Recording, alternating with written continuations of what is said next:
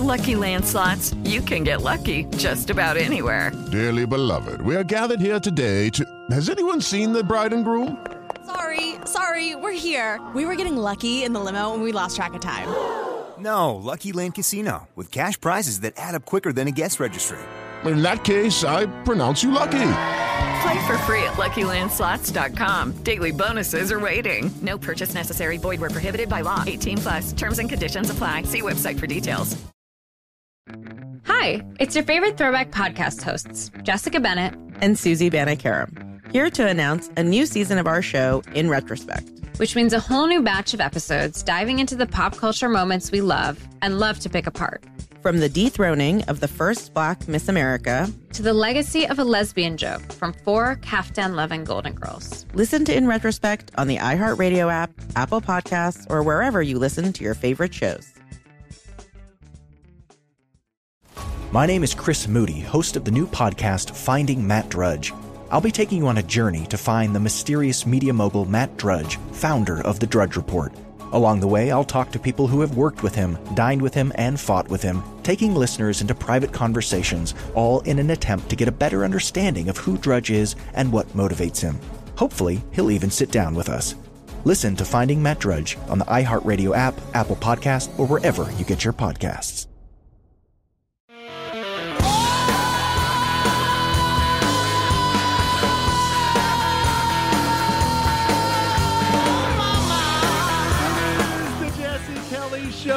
Let's have some fun on what is a great night, but also a terrible night. But a great night, but terrible. Andrew Cuomo's gone. Let's just, before we dig into the rest of the show, let's dig into the Cuomo thing. And obviously, this is not a great day for me personally. I'll explain why in a moment. Here's what Cuomo had to say. My resignation will be effective in 14 days. I think that given the circumstances, the best way I can help now is if I step aside and let government get back to governing. And therefore, that's what I'll do. Okay, Andrew Cuomo in two weeks is gone.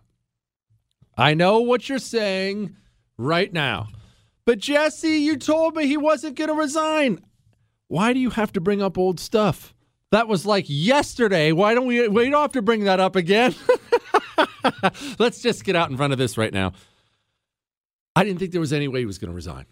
I thought there was no chance. And I'm the person who very humbly nicknamed himself the Oracle. So I what, Chris? I'd I didn't think there was a chance I would be wrong. When have I ever been wrong? Never before, not that I can think of. but I was most definitely wrong here. Andrew Cuomo is gone. In two weeks, he's gone. But let's just assume he's gone because he's gone. He's resigning. Now, this is a move that has been celebrated today. Almost universally celebrated, at least on the right today. And honestly, most of the left celebrated. Uh, I'm going to tell you to pause on that for a moment. Just pause on that for a moment. Let's play just a couple more things from Cuomo remember, this man didn't admit he did wrong and then resign. He had this to say I thought a hug and putting my arm around a staff person while taking a picture was friendly, but she found it to be too forward. I kissed a woman on the cheek at a wedding, and I thought I was being nice, but she felt that it was too aggressive. Now, I don't recall doing it, but if she said I did it, I believe her. In my mind, I've never crossed the line with anyone. But I didn't realize the extent to which the line has been redrawn. the lines have been redrawn. You know, I grew up in a world where you could smack your secretary on the rear end whenever you wanted. What are these new lines? when did they change the rules? I don't know. It's not right though. So Cuomo with an interesting interesting defense of himself, but again, takes the time to step up and remind you uh, there's no real evidence here. The most serious allegations made against me had no credible factual basis in the report. The report said I sexually harassed 11 women. That was the headline people heard and saw and reacted to. The reaction was outrage. It should have been. However, it was also false. It's false. All right, now you now you heard from Cuomo. It's time you hear from me, because what you've heard all day long is people, especially people on the right, and not I'm not saying they're wrong. You've heard people on the right all day long. This is great. It's a great day. Cuomo's going down. He deserves it. Now, let's you and I approach this like the adults we are. Andrew Cuomo likely harassed these women? Can, can, we at least go with likely? There's a lot of women, and that's 11. It's not like it's one. It's not. It's one disgruntled employee. Hey, he blew kisses at me. I mean, this is a lot of women, and he's rubbing them, and it's just. Ugh. So let's just assume this happened to at least some of them. For those women, and for any woman who's ever had to go through something like that, raise a glass tonight enjoy yourself. It's, it's when a bad guy gets what's coming to him, you can celebrate. You of course you can celebrate good. Now let's let's set that part of it aside. The death. Remember, that's the big issue, right? I mean, no, you don't want to be Mr. Grabby Fingers with your secretary. That kind of pales in comparison to murdering 15,000 New Yorkers.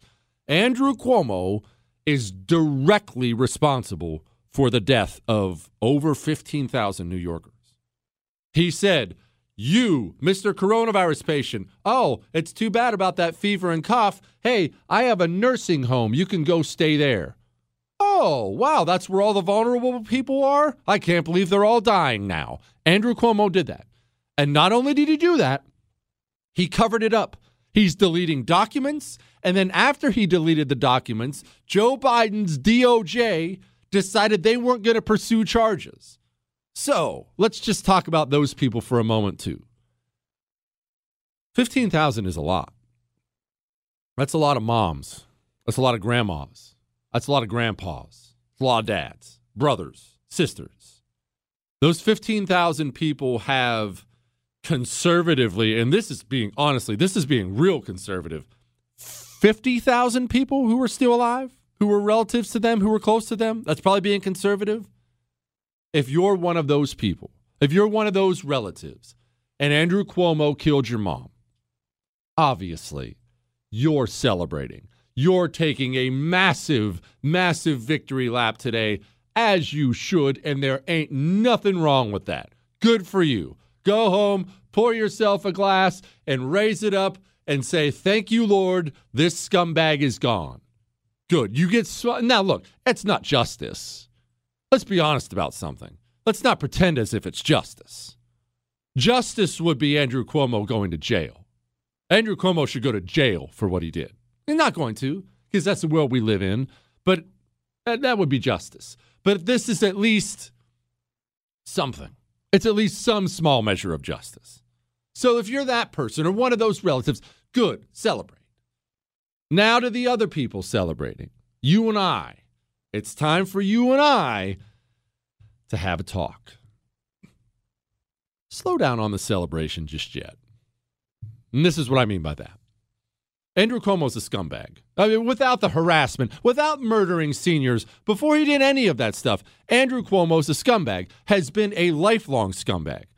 And as you know, I, I, know a bunch of New Yorkers. I've lived everywhere, and now that I do what I do, I just know a ton of people who have all that inside baseball knowledge of politics.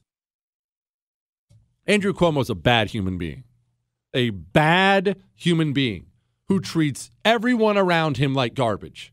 And I mean everybody. That's who he is. I don't know whether that's a family thing. I, I don't know. But he is a man who will threaten total strangers. He's famous for this. I've told you stories about it before. He's famous for it. Oh, you won't give me this? You know I can hurt you, right? I'll, I'll, I'll own this bank by tomorrow. You know I can make trouble for you. You know I can end your career. It's like his go to technique. Andrew Cuomo's a bad person. You can, if you're somebody on the right, celebrate the downfall of a bad person. We want the bad guys to get some measure of justice. I mean, and you hardly ever get that when you're on the right. So I understand all the celebration today. I mean, you thought maybe Hillary Clinton should be going down for deleting 30,000 emails under subpoena, and she didn't. You thought maybe Obama, maybe James Comey, maybe somebody should go down for the Federal Bureau of Investigation knowingly using bunk information to violate the civil rights of an American, several Americans. And you didn't get any justice there. So, you, as a person on the right, you are hungry for justice. You don't feel like you get any in this system. You feel like this system has picked sides against you. There are two different justice systems, and you you get the short end of that stick when it comes to that. And that's totally understandable. Totally understandable. And I'll be honest, I'm right there with you. But remember, we always have to be the adults in the room. And we always have to have the adult conversations. Are you sure you should be happy about Cuomo going down? I say you shouldn't. I'll tell you why just a sec. Hang on. Jesse Kelly. You're listening to The Jesse Kelly Show.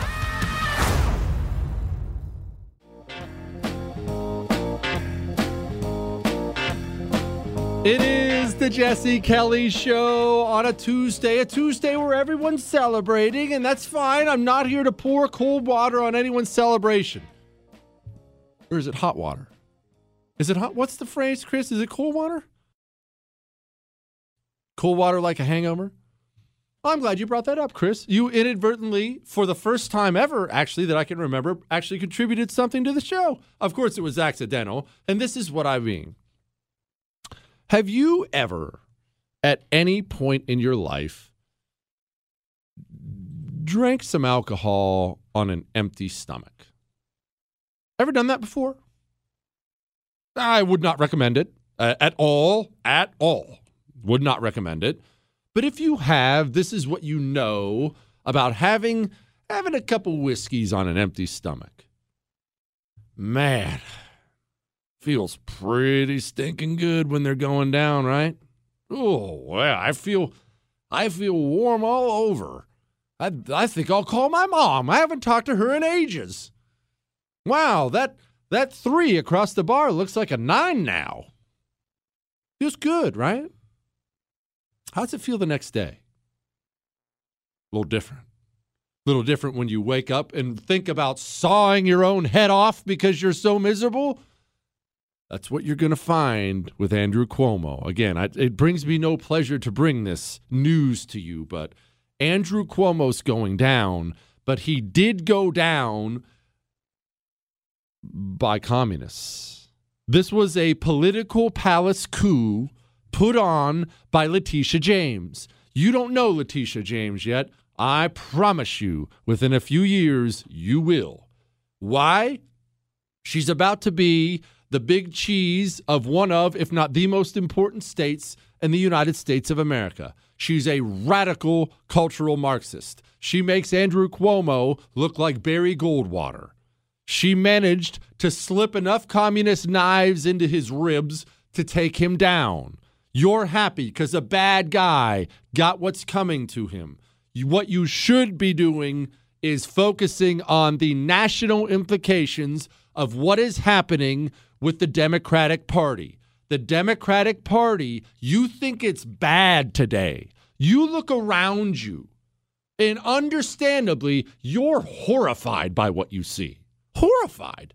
And I am too. You can't you can't watch a football game without seeing somebody crap on America. You can't take your kids to the newest cartoon without the newest transgender lesbian thing. You can't. You can't do anything in this society if you have normal value, values like you do without being mortified at what you see. You look around and you think, man, we're in trouble. Wait, I'm about to make it worse. You understand in 10 years, you're going to long for the days of Joe Biden and Nancy Pelosi and Andrew Cuomo. Don't throw things at the radio. Don't cuss at me. I mean, you're welcome to cuss at me. Jesse at jessekellyshow.com. That's more than welcome on the show. You can vent to me. But you do understand the older Democrats, the old ones, they're the last thing stopping these complete Maoist nut jobs from taking over the Democratic Party. You get that, right? You understand we go down from here. This gets worse from here. You probably in recent days, this this applies to Cuomo. Probably in recent days, you've seen things about the Congresswoman Cori Bush, that radical nut job who slept on the Congress stairs. She's still out there calling to defund the police, and you're saying things to yourself like, "Oh man, good thing that nut job didn't get what she wanted. Look at all the people who've been murdered in these streets because of defund the police. She's so crazy." You know how old Nancy Pelosi is? You want to know? Nancy Pelosi's 81 years old. You know how old Cori Bush is? Cori Bush is 45. Nancy Pelosi is going to be farting dust, and Cori Bush is still going to be in the United States Congress. Oh, and maybe you haven't heard. The longer you're in United States Congress, the more you get promoted, the more you go up in rank, the more power you have. Meaning 10, 15 years from now, Cori Bush isn't some low life loser sleeping on the Capitol steps pushing to defund the police. Cori Bush heads committees important ones, controls dollars, makes policy when Nancy Pelosi is dead and gone. Do you know? And I'm, I'm not trying to be mean, I'm trying to wake you up. Do you know Donald Trump would have been impeached in his first week or two in office if not for Nancy Pelosi? Didn't know that, did you? You didn't know that because all this stuff went on behind the scenes. No, I'm not, eh, not. I'm not pro Nancy Pelosi. Obviously, I detest her as much as you do. The radical nut jobs wanted her to push for impeachment of Donald Trump day one. Nancy Pelosi, thinking it would be political poison to do so, held them off as long as she could. Eventually, gave in and didn't want to give in when they did impeach him the first time. She fought tooth and nail against it. And finally, she simply, the, the weight against her was too much. She would have uh, potentially lost her speakership if she didn't impeach the president. You're happy about Andrew Tentacle Fingers Cuomo going down. Fine. Be mad about it uh, or, or be happy about it. Good. Be happy Cuomo goes down. But you must understand the long game is dark now for New York. The communists, the radical communist wing of the Democratic Party, they are young and radical and they are hungry and they are slowly taking over in New York and America. They're slowly taking over every strong point in the Democratic Party. They are now going to be in control of the machine for the foreseeable future as the older dinosaurs die off. Joe Biden, you freaked out recently because Joe Biden, President of the United States of America, and I freaked out too, stepped up to the microphone with this eviction moratorium. And it really is, it is, it is one of the most amazing things I've ever heard out of the president's mouth. A president steps up to the microphone and basically said, Well, we're going to do this. I mean, I know it's not really lawful. I know there's virtually no chance the courts are going to hold this up, but we're just going to do it anyway. And here's the thing we're going to bank on getting away with it by the time the courts even get to it. Isn't that so cool? That is an amazing thing for the President of the United States of America to say. You know why Joe Biden did that? Because AOC and Cori Bush behind the scenes used their radical caucus to put heavy pressure on the Biden presidency to push an eviction moratorium. Do you understand what I'm saying? Do you understand what's happening in front of your face? You're happy about tentacle fingers going down. You shouldn't be. Because what comes next, what comes after tentacle fingers, is something so much worse. I'm not done. Hang on.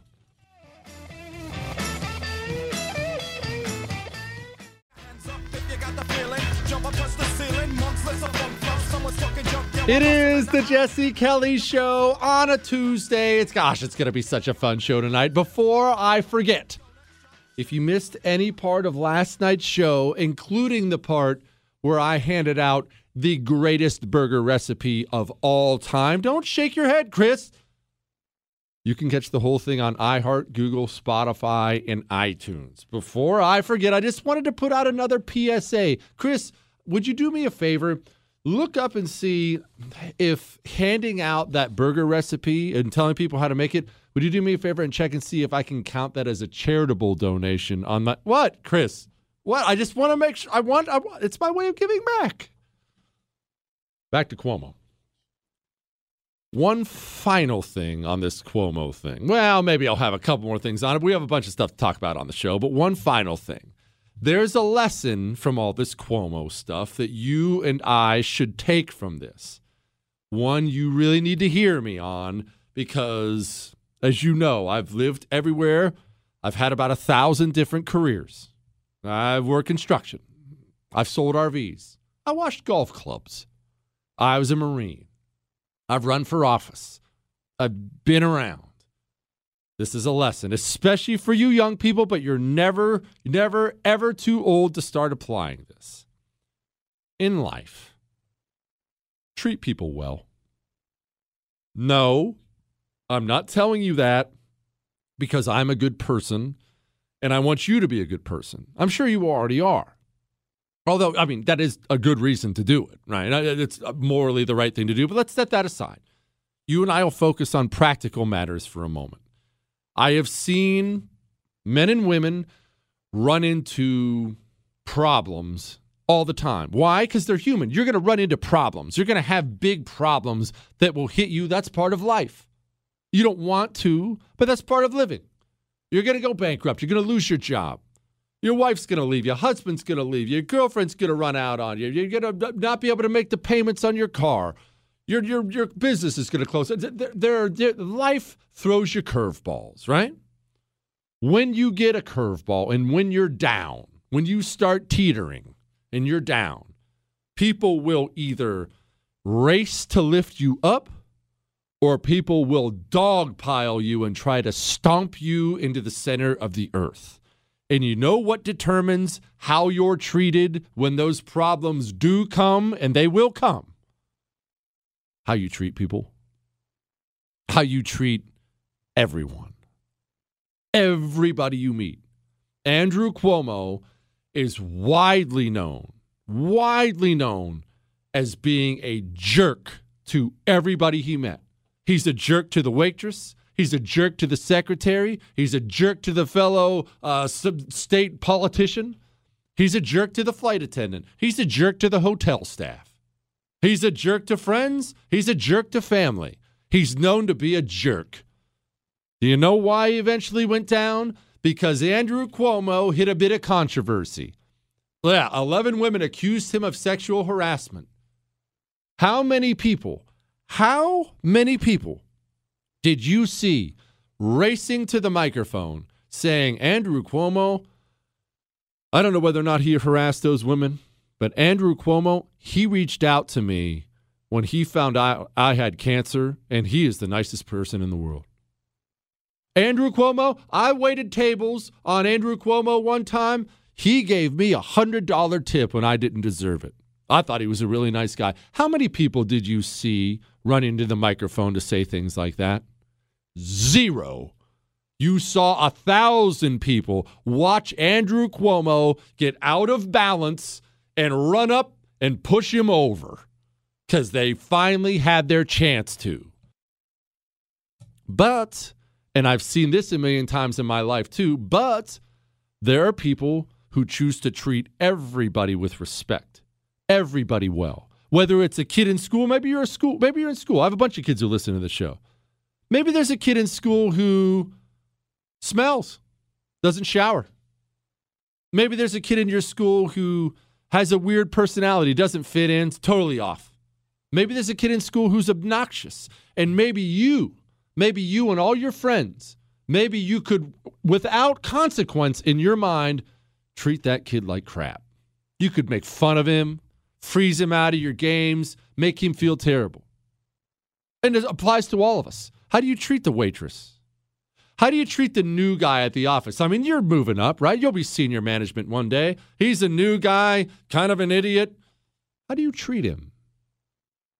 How do you treat everybody you meet? How do you treat the guy you ordered your hot dog from for lunch today? How'd you treat your guy who showed up to help you plant a tree? How'd you treat your realtor? How do you treat your boss? How do you treat your employees? How do you treat people? Because I'll tell you something. I've seen the other half of what Cuomo's going through. I've seen people hit that inevitable snag in their life that inevitable pothole that is coming. I'm not trying to bring you down. Look, that's just the way it goes. It's coming. When they hit that pothole, instead of everybody racing to push them over and pile on them, you see a whole bunch of people that turn into a social safety net for them. Oh man, Bob Bob went bankrupt. Oh, man, you know what, Bob? Gosh, I only dealt with him the one time. We worked together on a little deal. He could not have been kinder and more straightforward. You know, that sucks he's bankrupt. My brother runs a company that does what Bob does. I bet you I bet you he might have an opening right now. Oh, Tina's getting divorced. Her husband ran out on her. Oh, man, that is awful. I hate seeing that. You know, she has always been so kind to me. I remember when my mother died, Tina brought me flowers. You know, I think I'll call her right now see what she needs. Maybe she needs a home cooked meal. Hey, my brother's single too. He looks good. Maybe she needs a rebound. I'm not trying to be tongue in cheek. And I'm actually not trying to hand out moral lessons. And there's nobody less qualified to hand out moral lessons, although you should do this for moral reasons too. Treat people, every person, every single one of them, everybody you meet, with respect and dignity. Be nice to other people. So when that snag hits, when that pothole comes, you won't you won't have people pushing you over. You'll have a sea of people lifting you up. And you can say to me things like, "What, Jesse? What the waitress? Uh, how's a waitress ever going to help me out?" Brother, you don't know. Stranger things have happened in this world. Stranger things have happened in this world. There are plenty stories out there about the middle management guy treating the the new mail clerk like dirt because he's some loser mail clerk. That kid still has pimples. Ha ha! What an idiot! I think I'll go make fun of him. Turns out that mail clerk is pretty sharp and ambitious. Uh oh. He's the boss now, 10 years later. You're coming in for your yearly review. Do you think he's going to forget? I've got news for you. He's not going to forget. And I've seen this play out in every industry I've ever worked in. I've seen it play out in the ditch. I've seen it play out in construction. I've seen it play out in the Marines. I see it play out in what I do now all the time. All these pundits, I see them all radio and TV, even ones you like, treating everyone around them like crap because they can. You know, you're the big talent, you're the celebrity now. And I've seen it burn people time and time and time again. If you and I can take one practical lesson from watching Andrew Cuomo today, you see all those people piling on him? That comes from a lifetime. He's in his 60s. That's a lifetime of treating everybody like crap. Let's you and I resolve to not be that guy, to not ever do that. Let's remember who we are, huh? All right. Now, there's a practical step you and I need to take to help save the country. I'll tell you what that is in just a moment. But first and foremost, here's a little story for you. It's a true story. Man, wife, out to dinner, like you've done a thousand times, driving home in the dark, get stopped at a red light, get surrounded by an angry mob, which seems to be just something people are doing more and more these days, which is really scary. They managed to get the door open, which is not good and start dragging him and beating him out of the car. Uh, you, imagine what the wife is going through in that moment. She might be over too. He manages to get his hands on this Hero 2020 non lethal weapon. Pop, pop, shoots his attacker twice in the chest. This pepper irritant, this uh, chemical, oh, it is the most brutal thing in the world. The, all the attackers run off back in his car, home that night, sleeping safe and sound next to his bride. Or he could have been dead. That's the difference Hero 2020 makes. Go get one. Hero2020.com. Use the coupon code Kelly. Again, that's hero2020.com. Use the coupon code Kelly. I own one of these things. State law restrictions may apply. Hero 2020, coupon code Kelly. Is he smarter than everyone? Who knows? Does he think so? Yeah. The Jesse Kelly Show. It is the Jesse Kelly Show. Those are my thoughts on Cuomo. Play, play it again in case you missed it. This is Cuomo from today. In case you've been hiding under a rock, Cuomo resigned, had this to say. My resignation will be effective in 14 days. I think that given the circumstances, the best way I can help now is if I step aside and let government get back to governing. And therefore, that's what I'll do. Okay. I told you my thoughts on it. I admitted. I admitted I was wrong. I, I want everyone to acknowledge. I would like, you know what? I just decided something. I'm actually a great person, Chris. Listen to this. How many people are awesome enough to admit when they got something I would something wrong? What, Chris? That was me though. So, Jesse at jessekellyshow.com. I would like to show up tomorrow to a stack of emails saying, Jesse, you're such a big person. I can't believe how right you are all the time, except for this one time, but then you admitted it, so you're even better now. Like, that's the kind of thing I want. all right, let's set that aside for a moment. I promised you an action item, something you and I have to do. There is something you and I have to do because of this leftward pull of the Democratic Party. Remember, you're not going to like the next governor of New York. You're not going to like what comes after Nancy Pelosi. You're not going to like what comes after Joe Biden. Hear me out. And this is going to be hard. This is going to be frustrating, but it is something you and I must do. I have to do it too. Okay. So, look, I want you to understand I'm participating. Hear me out you have, without question, you have an older relative or friend who votes Democrat. You do. They vote Democrat not because they're one of these cultural Marxist nut jobs, not because they want to defund the police, not because of any they believe in all this trans insanity or or or white people are evil and or, or any of that. They, they, not because of that. They vote Democrat because they always have. Maybe we're talking about your parents, might be talking about grandparents, aunts, uncles, old neighbor friend of yours, whoever it may be. They vote Democrat, not because they're evil, not because they're bad people, because that's what they've always done. Let's establish that right here. You and I have to do something, though. We must inform them what they're voting for now every time they walk in the voting booth and vote straight ticket Democrat. Remember, don't be mad at them. Don't be mad at them for a couple different reasons. They grew up in an era where that was thought of as the working man's party. And uh, uh, I may not agree with that, but the, the Democrats back in the day at least loved America. Remember that. They grew up in an era where you or I might have voted Democrat on occasion when the Republicans put up some various scumbag. Remember that give them some grace, and you have to give them some grace for another reason. You, you listen to talk radio. You seek out information like that. I am not saying what I'm about to say to try to kiss up to you. I'm saying this because we have all the poll numbers. They're always polling everything and testing everything and audience testing this and testing that. We have all the numbers. People who listen to talk radio are by a mile the most informed people in the United States of America about the issues of the nation. They are. You are. Now, that's not for you to feel prideful, although you can feel a little pride for it. That's so you understand when you walk in and sit down with grandpa you know vast sums more about the issues of the day than he knows.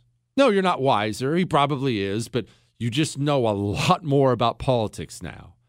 This crazy Democrat and this crazy policy and this crazy thing. You know all about those. You and I talk about that for three hours every night. He's not listening to my show. He has no idea. You do. So I want you to do something. And I have to do this too. It's time for you and I to start working on these people. And I, when I say working on this, I cannot stress this enough. Do not ruin the relationship with your mother, your father, grandpa, uncle, whoever the case may be, over politics. Don't do it. But you and I must start working on these people.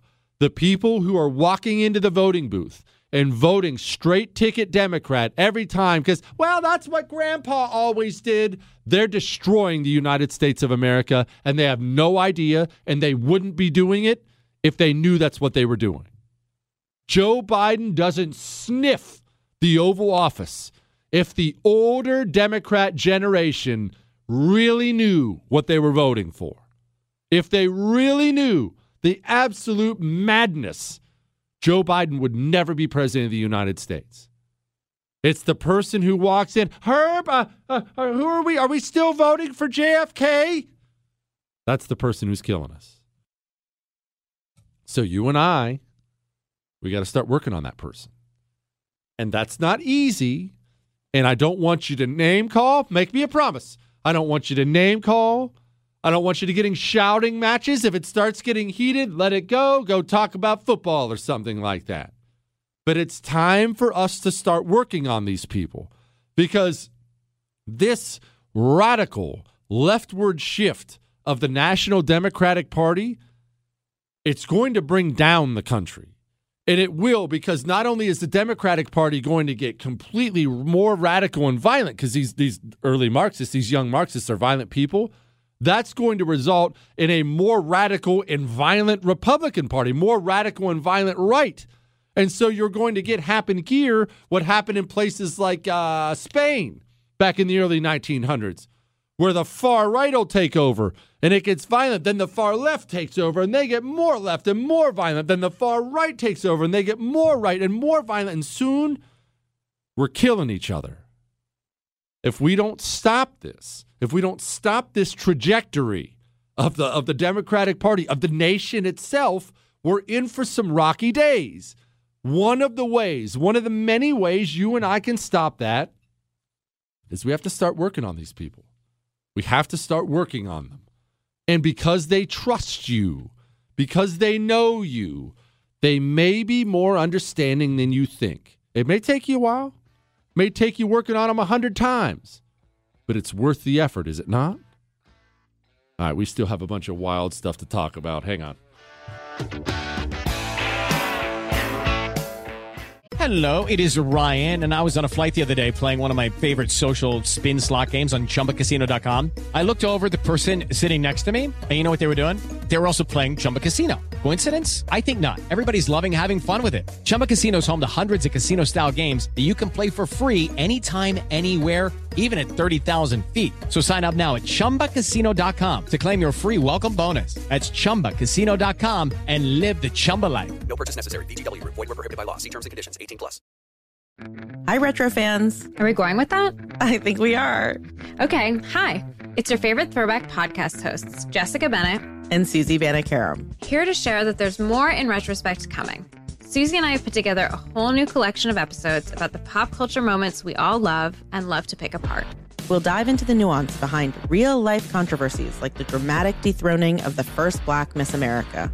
We'll also explore the real world impacts of the fictional characters we all grew up on. From four Kaftan loving Golden Girls to one wildly demanding boss and even a cringeworthy group of teenage virgins and one hot mom. There are many more topics, moments, people, and things that shaped us and the way we think. We've got all that and a whole lot more on the new season of In Retrospect. Listen to In Retrospect on the iHeartRadio app, Apple Podcasts, or wherever you listen to your favorite shows. How could the most powerful man in media just vanish from public life? My name is Chris Moody, host of the new podcast Finding Matt Drudge. I'm a reporter who's covered politics for years, and in this podcast, I'm going to travel far and wide searching for the reclusive Matt Drudge, the founder of the Drudge Report. Along the way, I'll talk to people who've worked with him, dined with him, and fought with him, taking listeners into private conversations, all in an attempt to get a better understanding of who Drudge is and what motivates him. I'll also be chasing down tips from you, the listener, through a special hotline. So if you know where Drudge is right now or have a great Drudge story that might help us better understand the mysterious media mogul, please give us a call at 301 200 2414.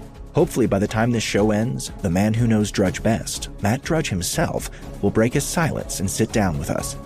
Listen to Finding Matt Drudge on the iHeartRadio app, Apple Podcasts, or wherever you get your podcasts.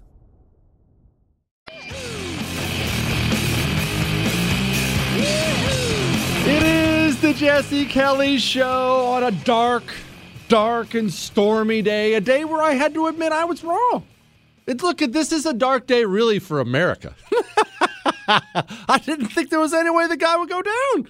I didn't think there was any way Andrew Cuomo would do, go down. Don't forget, we have Chad Robichaux coming up about, oh, 30 minutes from now. Bad, bad man. And he's like the nicest human being on the planet. Marine Force Recon, UFC champion. He now does all kinds of born again Christian work, especially with our veterans struggling with PTSD. He's like the best dude in the world. Chad Robichaux's a saint, even if he's really short. Well, Chris, we're going to ask him about that today. We're to have to ask him the tough questions. and he's mad about Afghanistan, so we'll talk about that. No, look, this is this is this is Cuomo from today. In case you missed it, in case you've been living under a rock, Cuomo resigned and this is what he said. My resignation will be effective in 14 days. I think that given the circumstances, the best way I can help now is if I step aside and let government get back to governing. Ugh, he's just. Again, like I said at the beginning of the show, and if you missed any part of it, you can go to iHeart, Google, Spotify, and iTunes. The whole show's podcasted after the show. Like I said, it's great when a bad guy gets what's coming to him, right? You're allowed to feel good about today. It's a good thing. Cuomo going down, scumbag. And I mean, not just the, not just the grabby fingers scumbag thing, but all the dead people. There's a lot of dead New Yorkers because of Cuomo. It's a good thing. So it's him going down is a good thing. I'll just again stress this to you. There are short-term wins that turn into long-term losses.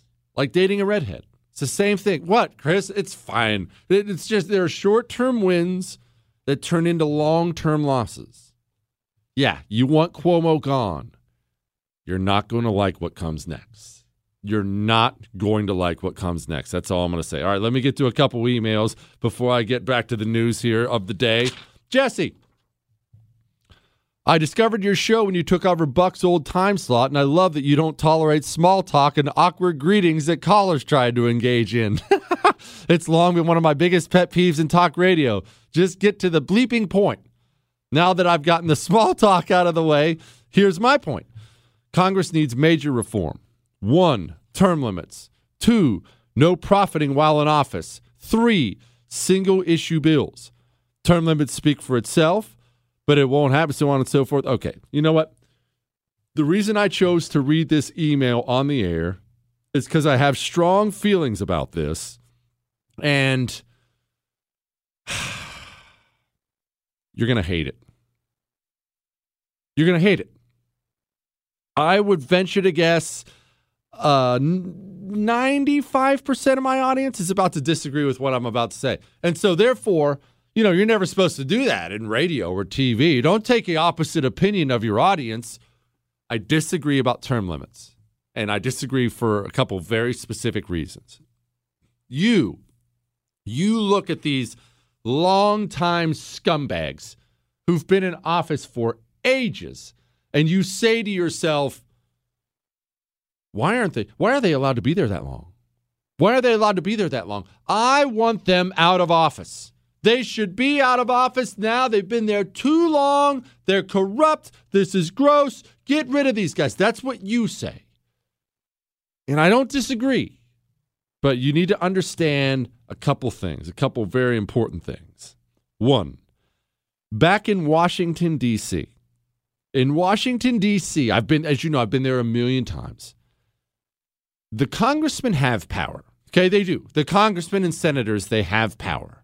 However, the chiefs of staff, the head staffers who've been there for ages, they have as much or more power as the congressmen and senators do. They know all the players, they know all the lobbyists, they know the game. And frankly, like if you're some fresh-faced congressman, let's say you're running for Congress, I know we have a bunch of listeners who are, and you're and you're going and whatnot. That's good. That's awesome. Good for you. But you, when you get back there, you're actually going to want to seek out one of those chiefs of staff because you don't know what you're doing.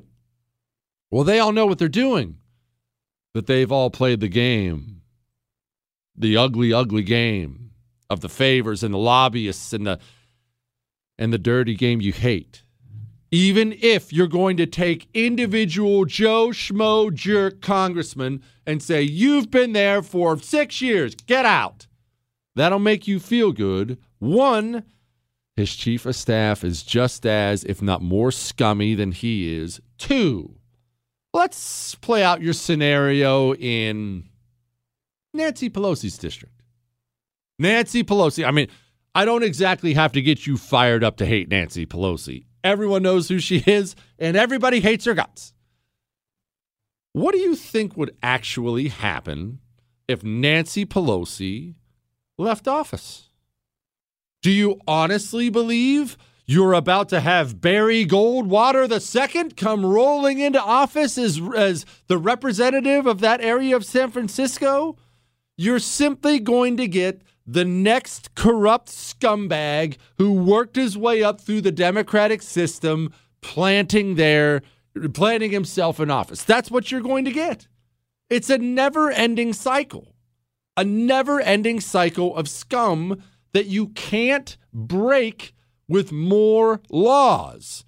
On top of the fact, just like we talked about at the beginning of the show with Cuomo and all that, remember this. You're tired of the old people who've been there for a long time, and so am I. I hate them too. You understand if you start term limiting these older Democrats? You know the young ones are insane, right? Full blown Maoists. Do you really, do you really want to term limit Nancy Pelosi? You may think you do. You may hate the devil who's there. Man, are you not going to enjoy the devil who steps in after her? Trust me on that. I know you think I'm nuts. I'm going to say something and it's going to make you headbutt the radio and drive your car off a bridge. You ready? 15 years from now, you'll long for the days where Nancy Pelosi was the head of the Democratic Party they're going left hard, really, really, really, really, really hard.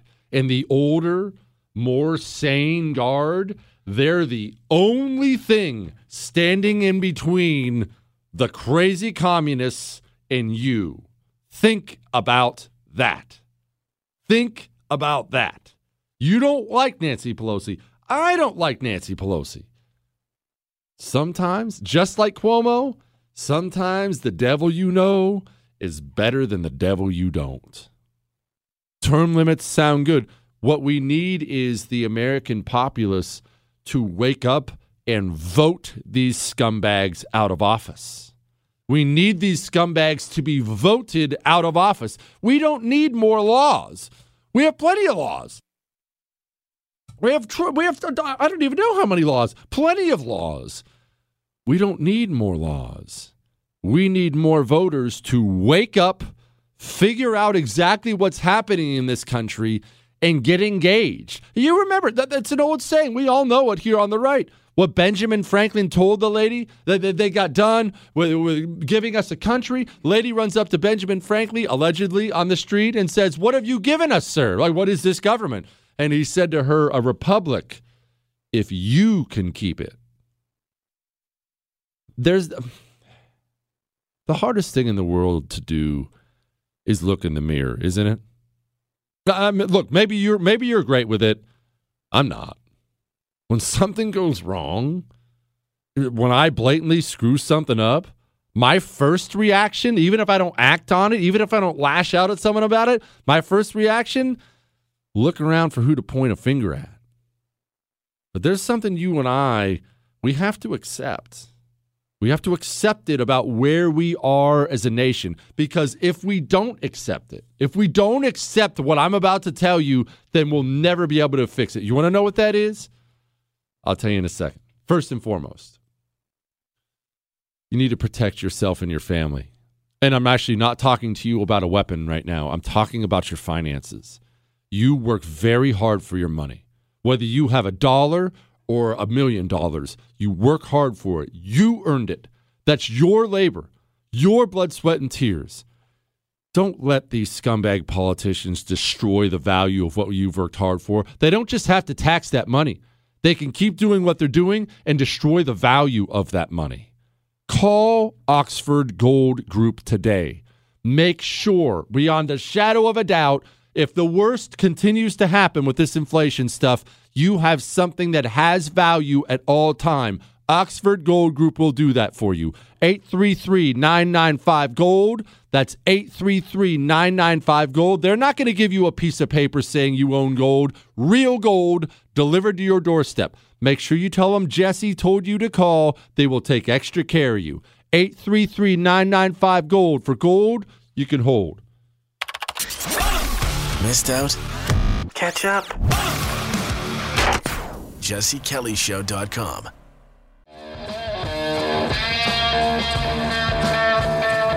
It is the Jesse Kelly Show. There's something you and I have to accept. There's something you and I have to accept, and it hurts. And I hate even saying it because I know you're going to get mad, and I get mad saying it. This disastrous government we have, I mean, all of it, it's our fault. Doesn't that hurt?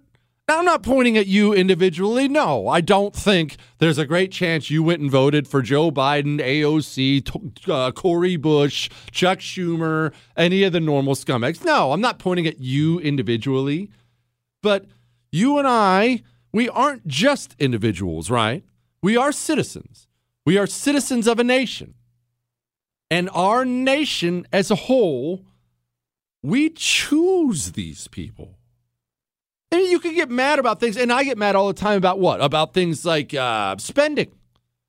You get mad about spending this out of control debt, and I know you don't care about the debt. Nobody does but me. But you don't care about the debt, but you get mad about the debt and the spending. And I can't believe how much they're spending in the infrastructure bill, and this is crazy, and all these. When's the last time you demanded the person running for office cut spending? The reason every one of these scumbags goes to Washington, D.C and increases spending is because their constituents want them to. I remember I remember back when I was running for Congress, I'll never forget it. It was it was a hard lesson for me. I was young, a bit of an idealist. Am I still an idealist, Chris? Is that am I an idealist? I am a little, I guess. I don't know. I was young and an extreme idealist then, right? And so I'm running, and this was the year, this was the Tea Party time, right? Obama's spending too much money. We got to cut spending, cut spending now. And I was rabid about it because I've always been so worried about the debt. And I would show up, at, and I don't mean one, several Republican meetings, several of this uh, Republican women's meeting, and this Republican precinct here, and this Republican thing here. And I would show up at these things, and I would have people say, Hey, you might win. When you win, are you not going to send any money back here, back to our district? And I would, I, I remember it used to baffle me in the beginning. I would say, I'm sorry, what do you mean send money? And they would say, well, they have these huge spending bills. They're going to pass them anyway. You aren't going to try and get us anything? You're not going to try and get a new road here or a new power plant here or new that? You're going to go there and not get us anything? I would like something. We're responsible for what we have. We are. We're responsible for it. As a whole, as a nation, not you personally. And that's hard. No one likes that. No one likes to look in the mirror and see a little extra beer belly hanging over and say, man, gosh, that is my fault. I have been lazy. I've been eating too much, drinking too much, not working out enough. I am a disgusting fat piece of garbage and I've got to go to the gym. No one likes that. What do you do? What do you do? The first thing when you look in the mirror and you see you got a little fat, it's happened to all of us, don't lie. You see you got a little fat. What do you do? I'll tell you, I do it. Oh man, well, gosh, work, gosh, it's just been all this time at work. I, I basically haven't had a choice. I mean, I had, I, it's been the stress of work, and you know, the wife is, she's been so busy lately, she won't make a home cooked meal anymore. So I had no, I find a million and one people, a million and one people to point a finger at. Ah, that's that person's fault. That's that person's fault. I know right away. I know right away. 100% my fault in general, your problems are your fault. And in general, you're the last one you're going to blame for them. Doesn't mean you're bad. Doesn't mean I'm bad. I mean, I am, but that doesn't apply. It means we're human. It's human nature. It's a bitter, bitter pill to swallow to look at the landscape of the American population, to look at the landscape of, of every civilian in this country, and then look at the disgusting, corrupt, idiotic nature of our government and then turn back to all those citizens and say, oh my gosh, look what we did. We did this. No one likes that. But it's true. Back to my point, just just I made just a brief moment ago about Nancy Pelosi. Remember how I said you want her there? You want her there because what's coming is bad? Cori Bush is still calling to defund the police. Wrap your mind around that. Now, you may not know who Cori Bush is. She's one of the radical young congresswomen. Absolute nut job. And you and I can point at Cori Bush and we can laugh and say, "Who is this idiot nut job? I can't believe this woman. I, uh, this this lady's crazy. This lady's completely nuts. This, this there's no way these policies are going to ever they're gonna, never going to catch on, right? Cori Bush is never going to hold any real power. Cori Bush is 45 years old. Chris, how old is Nancy Pelosi? 80, I believe. Is that number 80? Look that up for me real quick. Cori Bush is 45 years old. Nancy Pelosi's ancient. Who do you think the party belongs to? Nancy Pelosi's 81, Chris said. Nancy Pelosi is going to die while Cori Bush is still in Congress. I'm not cheering for that. Obviously, I don't root for anyone to die, but that's a biological fact. Father Time is undefeated. Nancy Pelosi will be farting dust, and Cori Bush will still be there creating legislation. You can mock that nutter right now for all the defund the police stuff. It's the young Democrats who are pushing the most radical things. It's not like it's all the older ones who are out there saying it. Remember Nancy Pelosi? People forget this. Nancy Pelosi, she didn't want to impeach Donald Trump. You may not remember that. You you probably only remember her having to be the voice of impeaching Trump because she had to go out there and act like it was something they had no choice and we have to impeach Trump and we're going to impeach Trump and we have no Nancy Pelosi behind the scenes, maybe you don't even know about this. I do. Nancy Pelosi behind the scenes fought off impeaching Trump for two years. That's why it took two years for them to impeach him the first time. People like AOC, Ilhan Omar, Omar, the radical nutjob leftists, they were trying to impeach Trump basically from day one. And those miserable old Democrats like Nancy Pelosi held them off. And eventually, they got so rabid and their caucus got so big. Remember, it's a big caucus measuring contest. The caucus of the Nutters got so big, Nancy Pelosi couldn't hold them off anymore and still maintain her speakership. That's why Donald Trump got impeached. You think you think things are about to get better because we're shedding dead weight. You think it's better because Andrew Cuomo's gone. It's not. You need to hear me here. It's not. It's not about to get better. It's getting worse. The next generation is worse. That's why I caution you against term limits. That's why I caution you against thinking these things, thinking the this individual or that individual, if we could just get rid of them, if we could just just dump this, then we'll be fine. The truth is, that's not generally the case. It's not generally the case at all. Now, I have something we, you and I need to talk about. We need to have a heart to heart about one more thing about what happened at Cuomo. I'll tell you in a second.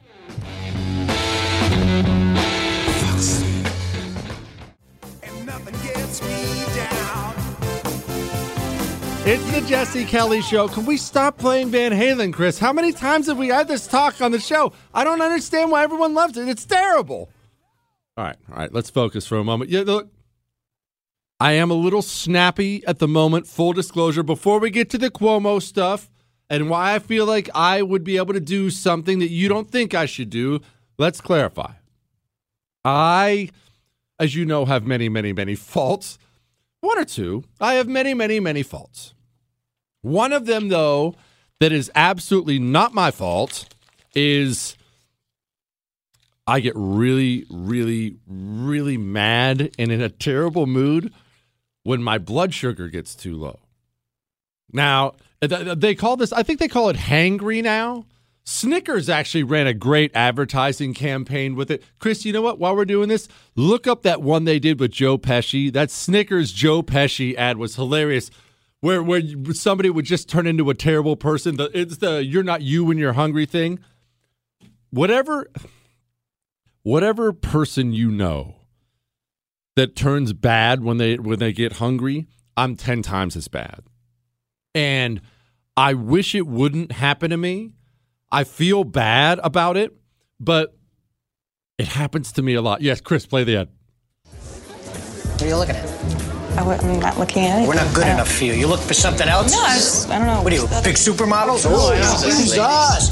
Supermodels! What do you model, gloves? What are you doing? A girl's totally into me. Brad, eat a Snickers. Why? Because you get a little angry when you're hungry. what do you model, gloves? oh, sorry, that's immature. I get twice as bad when uh, my wife will see it now, and and, and she'll she'll tell me, "Can you go eat something, please?" And I'll know. I'll know. I call it the darkness. Everyone I know calls it the darkness. It washes over me because you know, as you can probably tell, I enjoy life quite a bit. I like to laugh and have fun and joke, and I'll just become this terrible human being when I used to be on the campaign, this is so embarrassing because it, it, makes me sound like the worst human being in the world. And I really do feel bad about it. When I was on the campaign, when I was back when I was running for Congress, sometimes you don't have time to eat.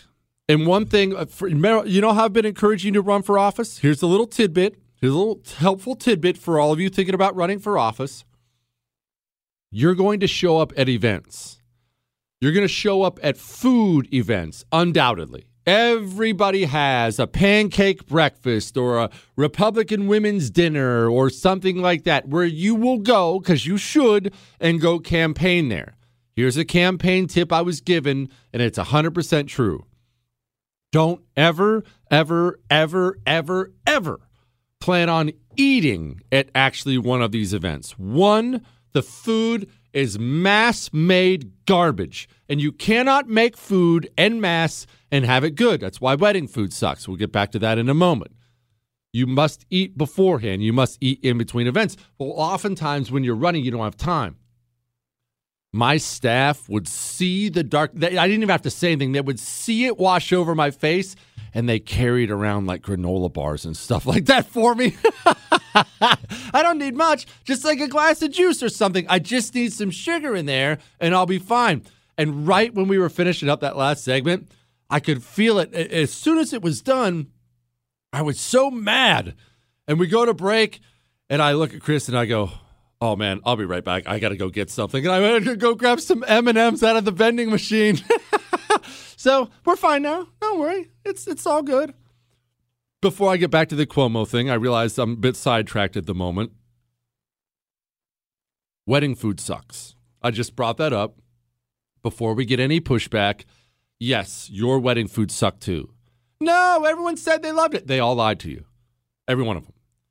Mass made food sucks. It's why buffet food is terrible. It's why wedding food is terrible. It's why, you know how I gave you my famous cheeseburger recipe last night? One one thing I did leave out, I make my burgers one at a time. I don't care how many people I have over. I have ma- I've had to make these things for for tables of 8 before. One at a time. You can eat one at a time because each thing deserves your individual attention. Now, back to Cuomo. I mentioned this earlier in the show. I just want to mention it again for you.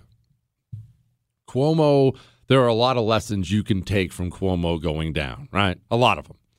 Uh, one of the main ones is you probably shouldn't touch women like ever. Don't rub them or grab them. Just, just kind of leave them be. I mean, don't get me wrong. If she asked you to, go ahead, but uh, just, just kind of leave them be, especially women who work for you. That's lesson number one. But lesson number two, and we all need to take this to heart because some people don't or they think it doesn't apply to them. Lesson number two is treat the people around you, everyone around you, treat them with respect. Undoubtedly, throughout this life, you're going to run into people you absolutely could treat garbage. You could treat them like garbage. That, that, that's that's part of human nature. Look, maybe you're going through it now. I know we have a lot of kids that listen to the show. But there's there's some obnoxious, smelly kid in your school. Maybe he's a dork. Maybe he's a maybe he's a huge nerd. Maybe he stinks. Maybe he's this. Maybe he's that. And you and all your friends could 100% get away with just making fun of that kid or dumping on him. Don't do it. Don't do it. Not just because it's the right thing to do. Let's set that aside. Don't look to me for moral guidance. Make it a habit now, no matter your age, make it a habit now to treat every single person you encounter with respect. Why? Well, again, let's set aside the right and wrong thing. Obviously, it's the right thing to do. Treat every single person you meet with respect because when you do that, you don't know you're doing it, but what you're doing is you're creating a safety net for yourself. A safety net because one day, one day, inevitably, you are going to fall. You're going to find yourself in a pickle. Maybe it'll be of your own doing, maybe it won't. You're going to lose your job. Your wife, your husband's going to run out on you. You're going to go bankrupt. You're going to get a DUI. You're going to have fill in the blank thing happen to you. Like I said, your fault or not. That's life. I'm not wishing it, and I hope none of that ever happens to you, by the way, but that's life. Life throws you curveballs. Life ain't all, all sunny. If you've spent a lifetime treating the people around you well, you're going to find yourself a lot less low. Is that a great way to put that? A lot less low than you would have been if you're Andrew Cuomo or that type of person. You see, Andrew Cuomo, Andrew Cuomo has spent a lifetime treating everyone around him like crap. Everybody. He's famous for it. He's been famous for it forever. Treats everyone like crap. I don't just mean secretaries, fellow politicians, waitresses, uh, total strangers he meets. Andrew Cuomo is famous for treating people like crap. How'd that work out for him when the storm finally came? Wham! He gets hit with a bunch of sexual harassment allegations. Some look really bad, some don't look that bad at all, but guess what? There were a whole lot of people waiting to give Andrew Cuomo a shove off that balance beam the second it looked like he was teetering a little bit. Why? Because he didn't have a safety net. He had a bunch of people dying for the moment where they could take him down, and they seized the moment. They seized the moment. Now, enough of that Cuomo stuff for now. Coronavirus. Let's have a talk about coronavirus and trust in institutions and what we have and what we don't have and what we lost here in the United States of America and what we lost recently. You see that's part of the problem we're facing right now is things have changed and they've changed so recently we're not adjusting. What do I mean? I'll tell you in a moment. Is he smarter than everyone? Who knows? Does he think so? Yeah. The Jesse Kelly Show.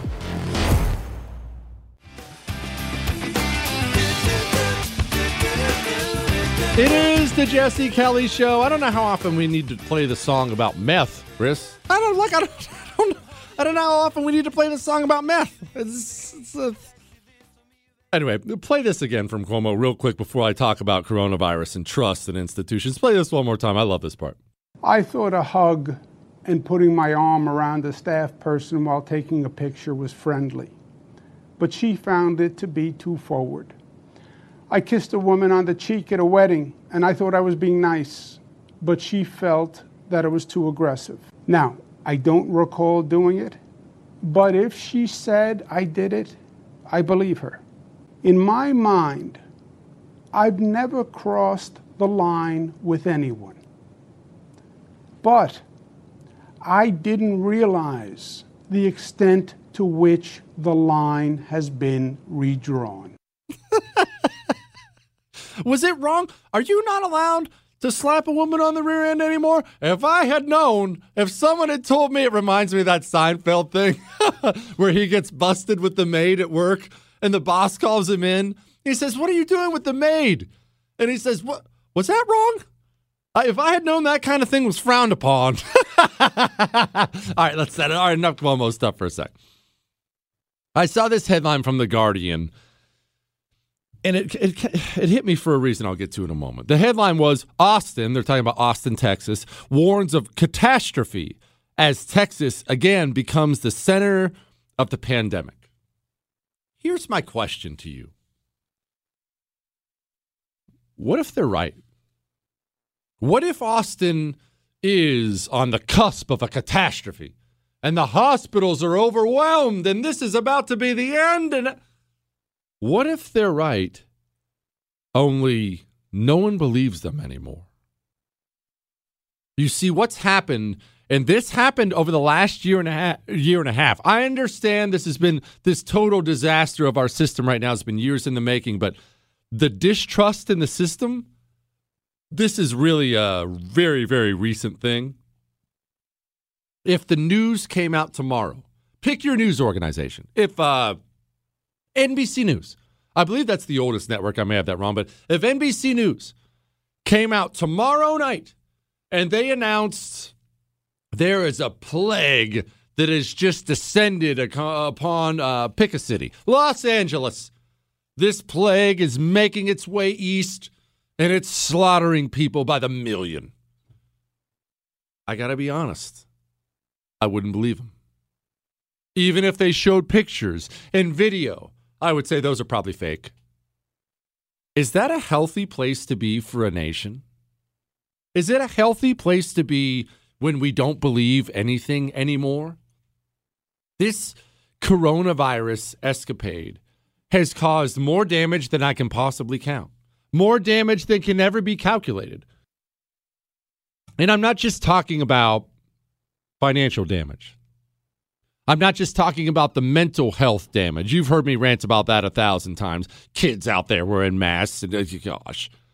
I'm not talking about that. I'm talking about the damage to our institutions and the institutional trust that must exist for a nation to continue. We have had this discussion before. Let's have it again. You and I, as citizens, we have a contract with our nation. Every citizen does in every nation. It's part of how it works. It's part of the deal. It's part of human nature. You're a citizen. What do you agree? Well, as a citizen, I'm going to follow the rules mostly. I'm going to follow the laws. I'll pay my taxes. I'll, I'll drive between the lines on the highway. I'm going to do the things a citizen does. That's what I'll do. But again, it's a contract. You, the nation, you, the state, you're going to do some things too. You're going to provide me with leadership when bad things happen, because bad things always happen. You're going to provide me with accurate information. You're going to provide me with certain levels of protection. You're not going to abuse me in any way. If the contract gets breached by one of those two parties, then we have a big problem on our hands. The system has spent the last well, I say year and a half. Honestly, it started really, really badly when Trump was elected. The system has spent the last years violating your trust and violating your trust and breaching that contract and breaching that contract. And now, now what you're getting is citizens who feel as if the contract has been breached and they don't have to take part in the social contract anymore. They feel as if they are now released from the terms of that deal. You are going to see more and more lawlessness from the right in the future. It is inevitable. You can call it good, you can call it bad. I don't care what you call it. But I can't tell you how many really, really normal people I hear saying really, really out there things these days. People who've been normal forever who are being radicalized by the day. Austin warning of a catastrophe. If I were to take this article right here from The Guardian, a catastrophe, and I were to send it, I'm tempted to do it right now on the air, to 20 people I know, 20 people I know on the right. I actually should do this, and I should read you their responses as they come back in. If I were to send right now article, there's a catastrophe in Austin with coronavirus, 19 of my 20 friends would say, "Oh yeah, right. No, that's a lie. Nah, they're probably lying about that too.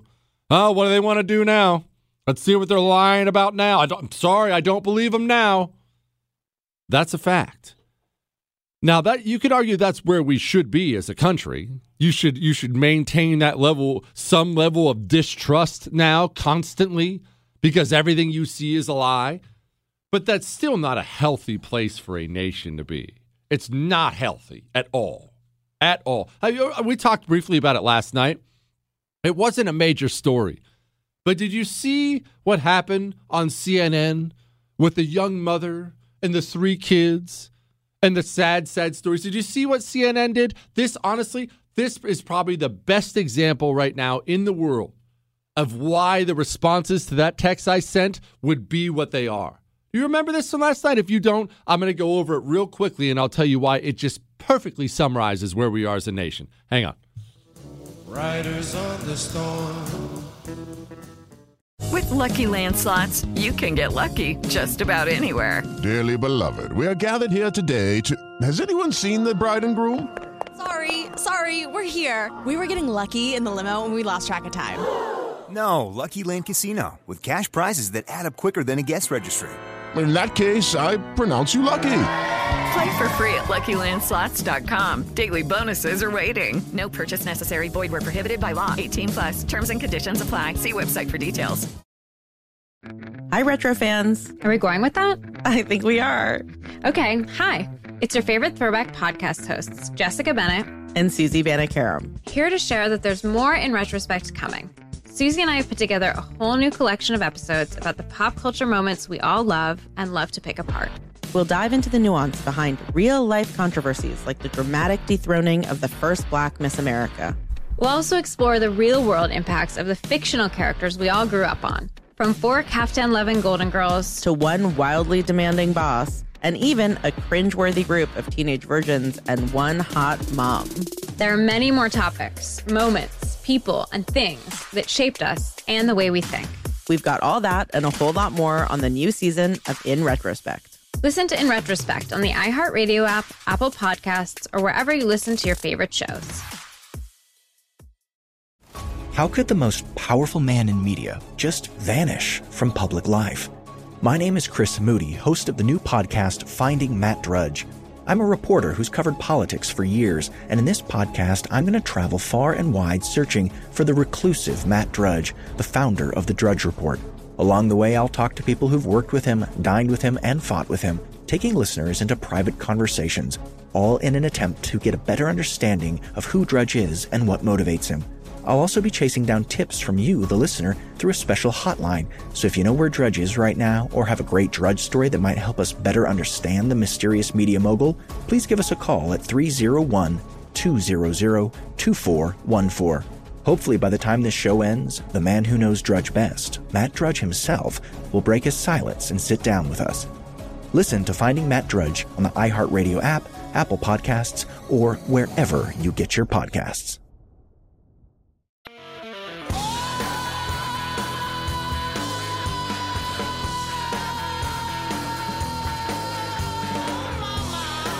It is the Jesse Kelly Show final hour. Remember this before I get to this CNN story and that sweet helicopter thing we just watched during the break. Before I get to any of that, the whole show is available on iHeart, Google, Spotify, and iTunes if you missed any part of it. On iTunes, leave a five star rating and leave a review discussing how handsome I am. It's, it's extremely important for the future of the show. Listen to your Shogun. All right. Before I get this CNN story, I do have to address the helicopter thing I was just talking about. We are downtown Houston. Now, there's been us another studio somewhere. It doesn't matter. You don't care. But right now, we're in uh, a skyscraper in downtown Houston. And so we're surrounded by all these other skyscrapers.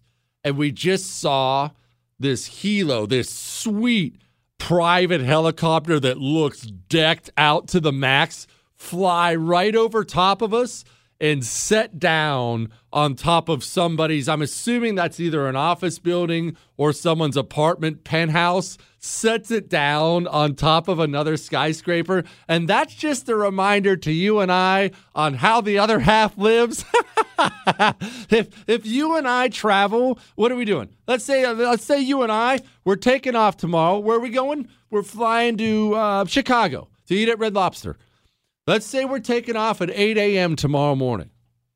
Okay, airport's probably at least a half hour, 45 minutes from your house.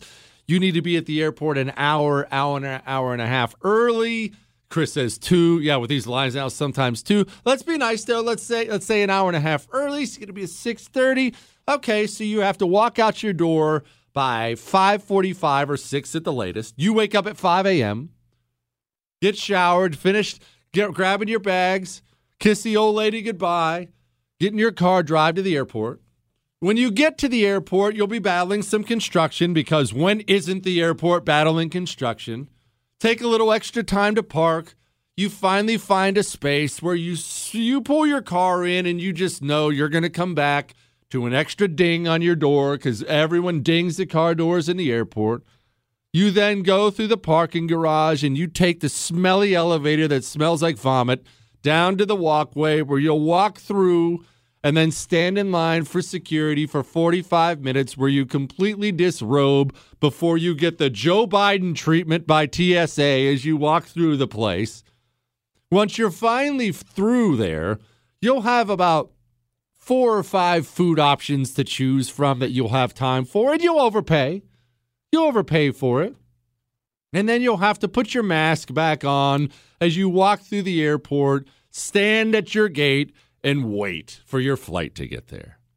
Your flight will get there, late, of course.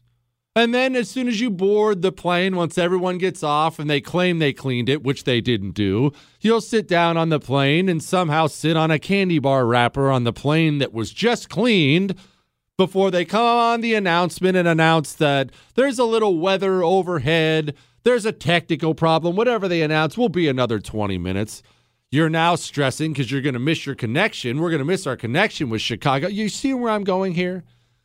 And then there's how other people live. And I know dudes who live like this. I need to become closer friends with those guys, Chris. I know other dudes who live like this.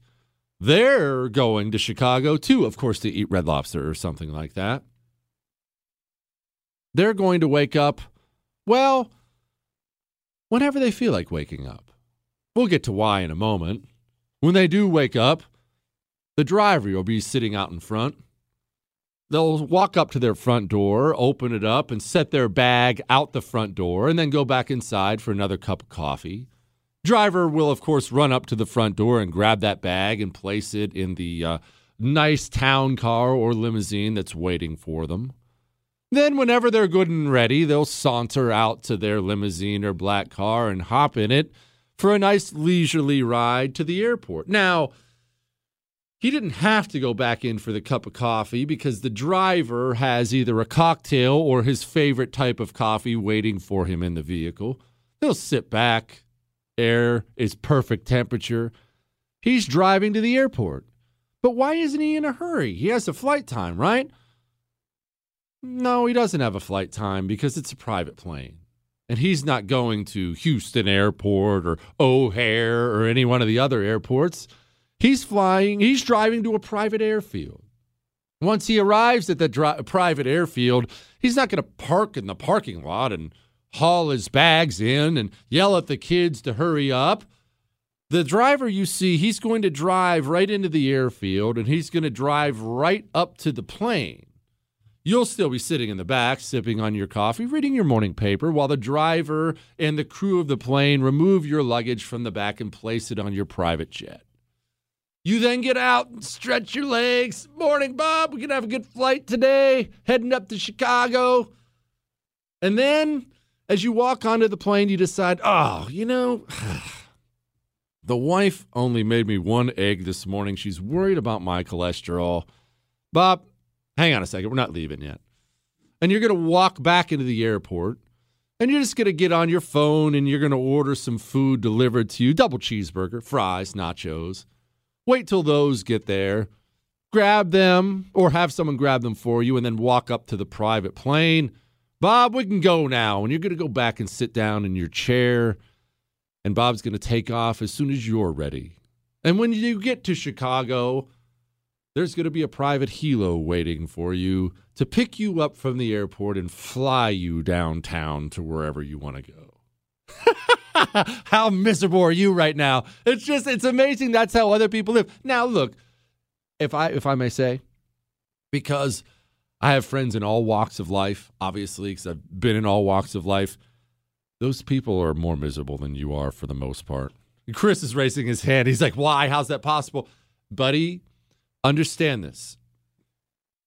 Money and success, they uh, there's a million sayings about this. They really do not equal happiness. They do not. People think they do. They equal access is what they equal to. You have access to a private plane and a helo and a private car and a bigger house and a nice pool. And, and you have access to better health care and better vacations and better this and better that. It does not equal contentment at all. I have told you this story before. I'm just going to briefly tell it again. I was hanging out with a millionaire one night.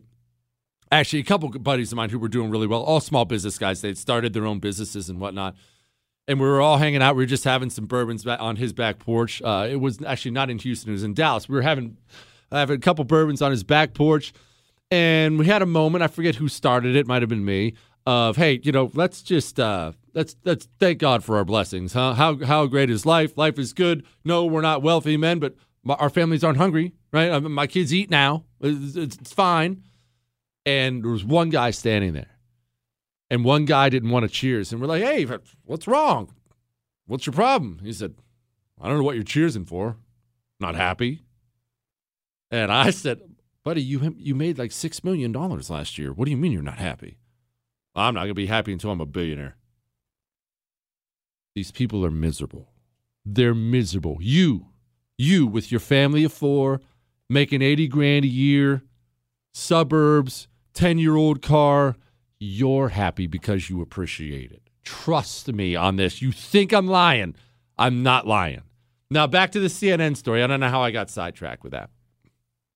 I know you hate CNN. How can you not hate CNN? It's a disgusting, wretched, communist propaganda network now that has told more lies and poured more poison into the society than any other entity I can think of. I haven't forgotten. Everyone else has. I haven't forgotten, and actually, I think today's the seventh anniversary of it. You remember when Michael Brown in uh, uh, what is the name of that? T- Michael Brown in it's in Missouri, the place in Missouri that burned down. I don't know why I can't think of the name now. When Michael Brown assaulted a police officer and then was shot, he was shot. Police officer shoots and kills him, and immediately a story got put out there that he had his hands up and he was trying to give up before he got murdered. Obama's DOJ even investigated that and found out that wasn't true at all. He was assaulting the cop. CNN spread the lie and Ferguson, Ferguson, Missouri. CNN burned that town down by spreading that lie. Well, they did something else, and it's even worse. Hang on. This is the Jesse Kelly Show.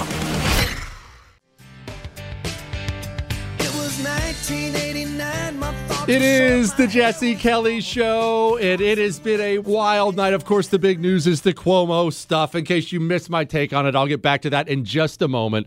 But CNN, I, I talked about it briefly yesterday.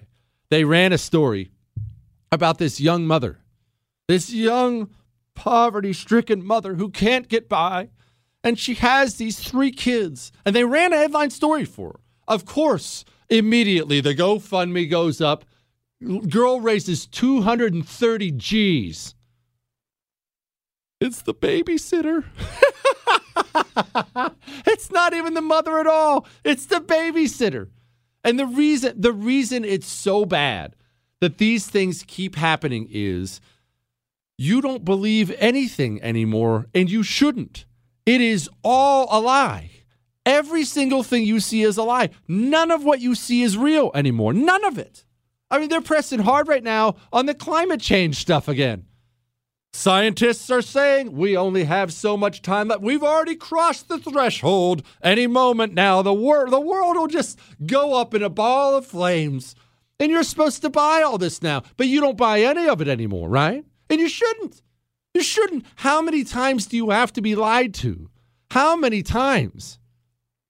15 days to slow the spread. Remember that? Just 15 days. And I don't know about you, but I'm starting to see it a lot more in the news of, oh my gosh, hospitals are being overwhelmed. It's starting to hit the headlines again. Have you heard? These hospitals are out of beds. Hospitals are being overwhelmed. The hospitals, ah. And what's wild is that might actually be true this time. It could be. I'm not in the hospitals. They could be overwhelmed. Every single time I see that headline, though, I remember a year and a half ago. I remember a year and a half ago being told that I have to carpet bomb my economy and carpet bomb all my freedoms because hospitals are being overwhelmed. And then the hospitals never got overwhelmed. I mean, Donald Trump, in case you don't remember, I think it was the Comfort was the name of the ship. Donald Trump sent a U.S. Navy medical ship to the port in New York City. Remember the epicenter of where coronavirus was? Sent this huge ship there, and they never saw a patient. I was told repeatedly by the news the hospitals in New York were being overwhelmed. The hospitals are overwhelmed. Haven't you heard? The hospitals, the hospitals, this. But none of them got overwhelmed. So if they're being overwhelmed this time, I'm not going to believe you anyway. I'm not going to believe anything you tell me now because I've been lied to time and time and time again. Let's get to some emails. Oh, handsome Jesse. That's how you start an email right there, Chris. The fact that you made, quote, fingering the buns a very important step in your burger grocery shopping experience makes me so proud. My mother taught me to do that to feel for firm bread because no one's like sad squish bread. I've never I never see anyone doing uh, do that when choosing bread. Also, only cheese on your burger. If you got to add more than cheese, it's not a good burger. She says I can say her name. Her name is Melanie. Daggone right. And ca- what, Chris? Chris says not a caramelized onion. Okay. All right. Full disclosure here. If you missed what I'm talking about, if you have no idea what I'm talking about, last night we had Megyn Kelly on the show. If you missed it, you can catch a podcast. Megyn Kelly made a reference during the interview to my world famous cheeseburgers. When I told you they were world famous, did you think I was kidding? I have the best burgers in the world. After she got off the show, it was in the final hour, Chris? Second hour? Final hour? It was the final hour, Chris says. I don't remember. I don't remember anything. In the final hour of the show, I gave out my world famous burger recipe step by step. I laid it all out for you last night. That's what this lady's talking about. Go and enjoy. Go and enjoy the greatest burgers in the world. You can catch it on the podcast. All seeing Oracle. I never ever say George Soros is good for nothing. When my wife heard your voice, she said, Sounds sexy. What's he look like? I know deep in my heart that if she sees a photo of you, she'll never look at me the same. Thinking quick, I asked myself, what would Chris do? I bring up a pic of George Soros. She grimaces and walks out of the room.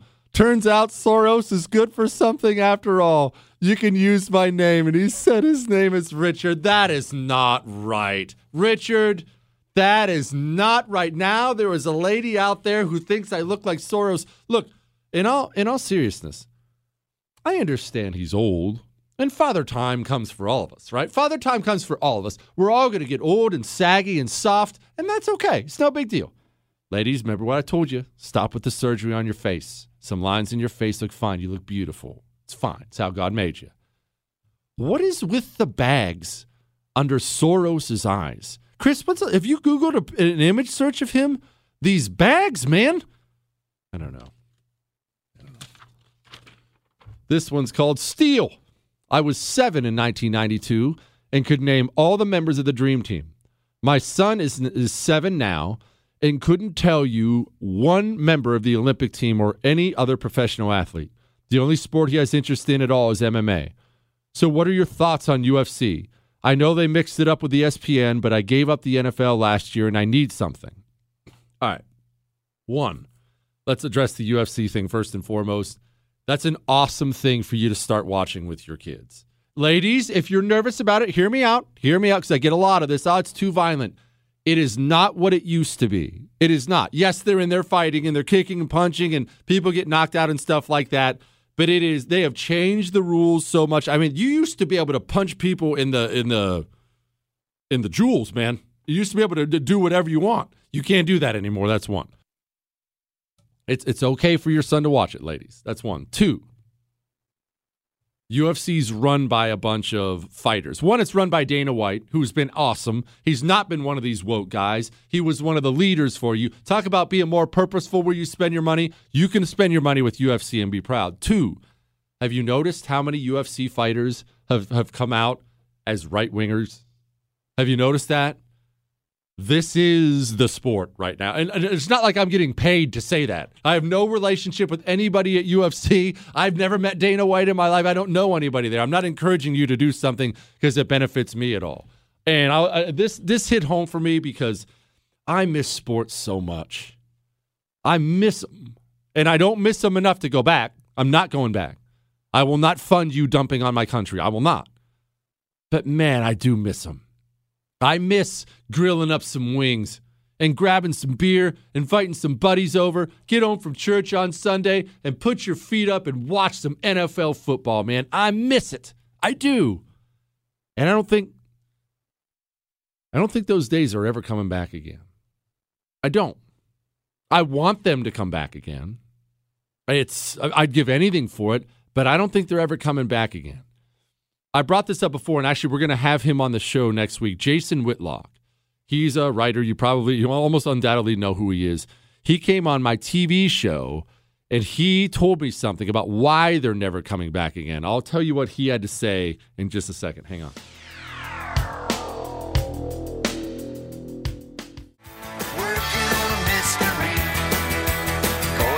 It is the Jesse Kelly Show. I'll get back to my Cuomo thoughts in a second. I'm going to repeat them for anybody who missed the very beginning of the show, but I just want to tell you. I had Jason Whitlock on. The email was about sports and, and misses Sports, and he was asking about the UFC. I have always been under the impression that eventually, eventually, the bottom was going to fall out of these sports leagues going hard left. And for simple money reasons, they were going to have to give up all this crap. I, I just look, the, the bottom line is this is how media works. All media, this radio show included, it all works this way.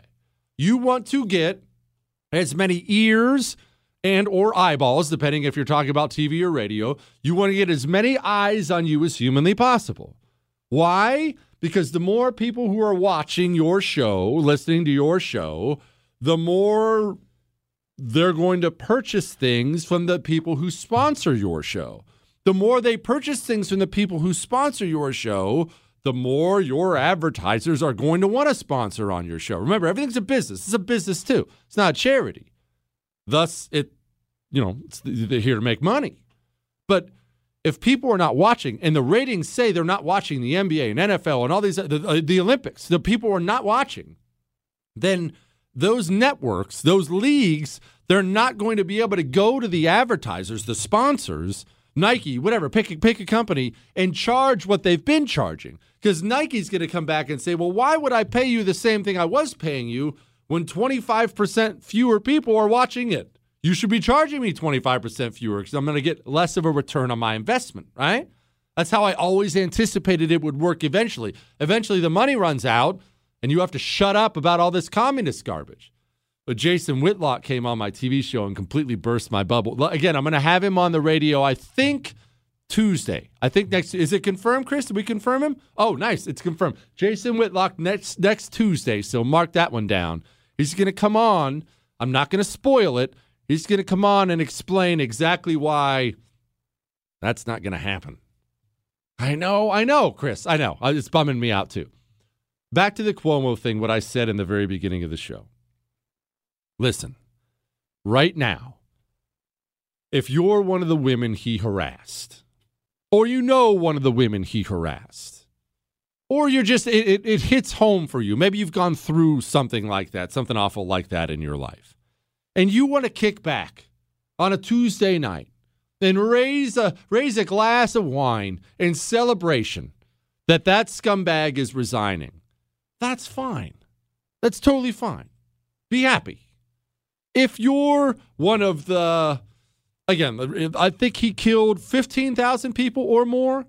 Well, those 15,000 people had relatives, and I probably conservatively said 50,000 relatives.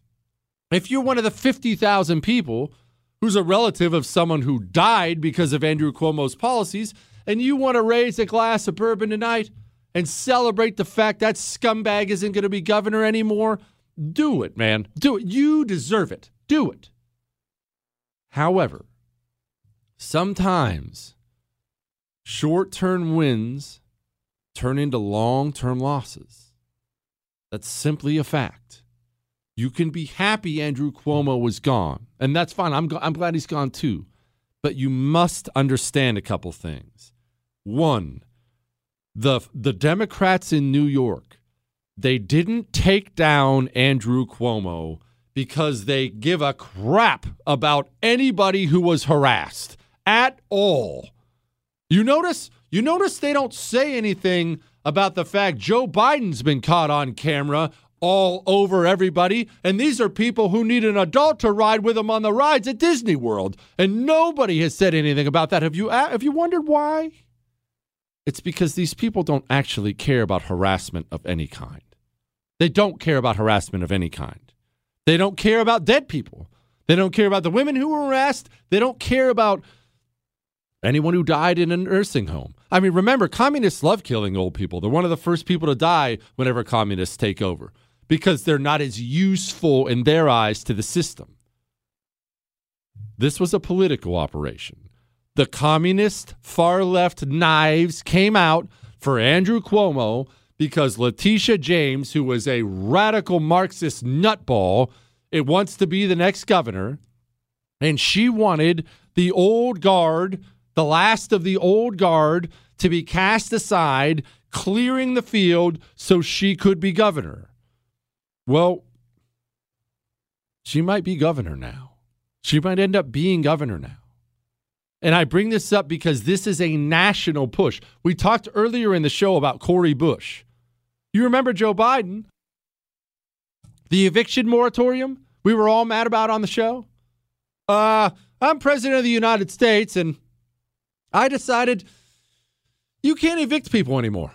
Now, I understand this is not really legal, and I certainly understand the courts are almost undoubtedly going to shoot it down, but I did it anyway because I think I can get away with it for long enough before the courts can shoot it down.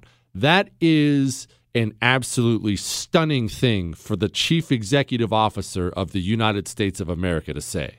Those are amazing words. I'm doing this, it's against the law. I'm doing it because I can get away with it before the courts will come around to it. That's a big thing. So, why did he say it? Why? Where did it come from? It came out of nowhere. Cori Bush and AOC, they put enough pressure on the President of the United States of America that he did this. What I'm saying to you is in New York and nationally, we are facing a takeover of the Democratic Party by people who will invent new ways to show you what radical means. You think they're almost done? In their eyes, they haven't even gotten started. You think that this kind of insane destruction of everything you hold dear is surely coming to an end? Surely they have to stop? They don't look at it that way. Wrap your mind around this. And you have to understand this because you have to understand how these people think. You, a normal American, you're horrified by what you see. You look at what's happening to your culture and your country, and you can't believe it. You can't believe it's happening. You can't believe the speed with which it's happening. It's unreal. How'd this happen so fast? They're tearing everything up. You're horrified by the state of your nation, right? I'm right there with you, right? It's you and I. You must understand, though, these people, this new generation of Democrats, they look at all this madness, all this destruction, and they're also disgusted. They're disgusted it hasn't gone further. They're disgusted at all the things they haven't managed to ruin yet. That's the seriousness of what we're facing here.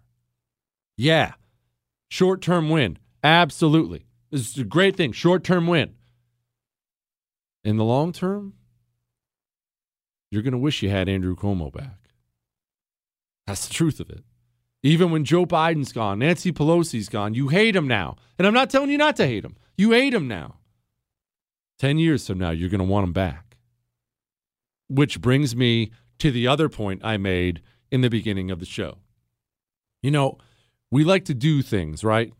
We, we, we want to do things. Don't just don't just tell me what's wrong. Tell me what to do. What can I do about it? Everyone knows what's wrong. This is wrong and that's wrong and everything's wrong. Give me something to do. Give me an action item. What can I do about it? Well, if you're worried about what I'm talking about right now, and you should be, there is something you can do about it. You're not completely helpless. Can you completely win back this culture? Of course not. Nobody has that power. But there is something you can do. And I'll tell you what that is in just a second. First and foremost, I have a deal for you. I tell you about all the My Pillow deals, right? And I'm sure you saw Mike Lindell out there today again fighting for us, taking it on the chin on our behalf. Talk about being more purposeful with where you spend your money. This is a company where you need to spend your money. And it's the best products out there we have a sale of the year. Sale of the year. How many times have I come on here and told you about the world's best cotton? Giza? My pillow has Giza Dream Sheets. It's the only thing my wife and I will sleep in. Giza Dream Sheets. Right now, 50% off with the promo code Jesse. 50% off. If you go to mypillow.com and you click on the radio listener specials, you can get Giza Dream Sheets as low as $49.99. That's insane. I've never seen a sale like this, but for a limited time only. Go to mypillow.com, click on the radio listener specials, and enter the promo code Jesse. And you know what?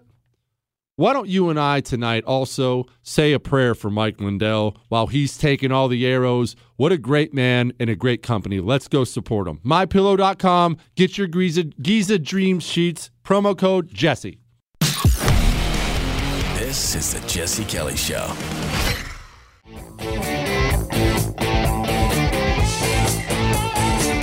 It is the Jesse Kelly Show. We are on our final segment here, and there's something for us to do, right?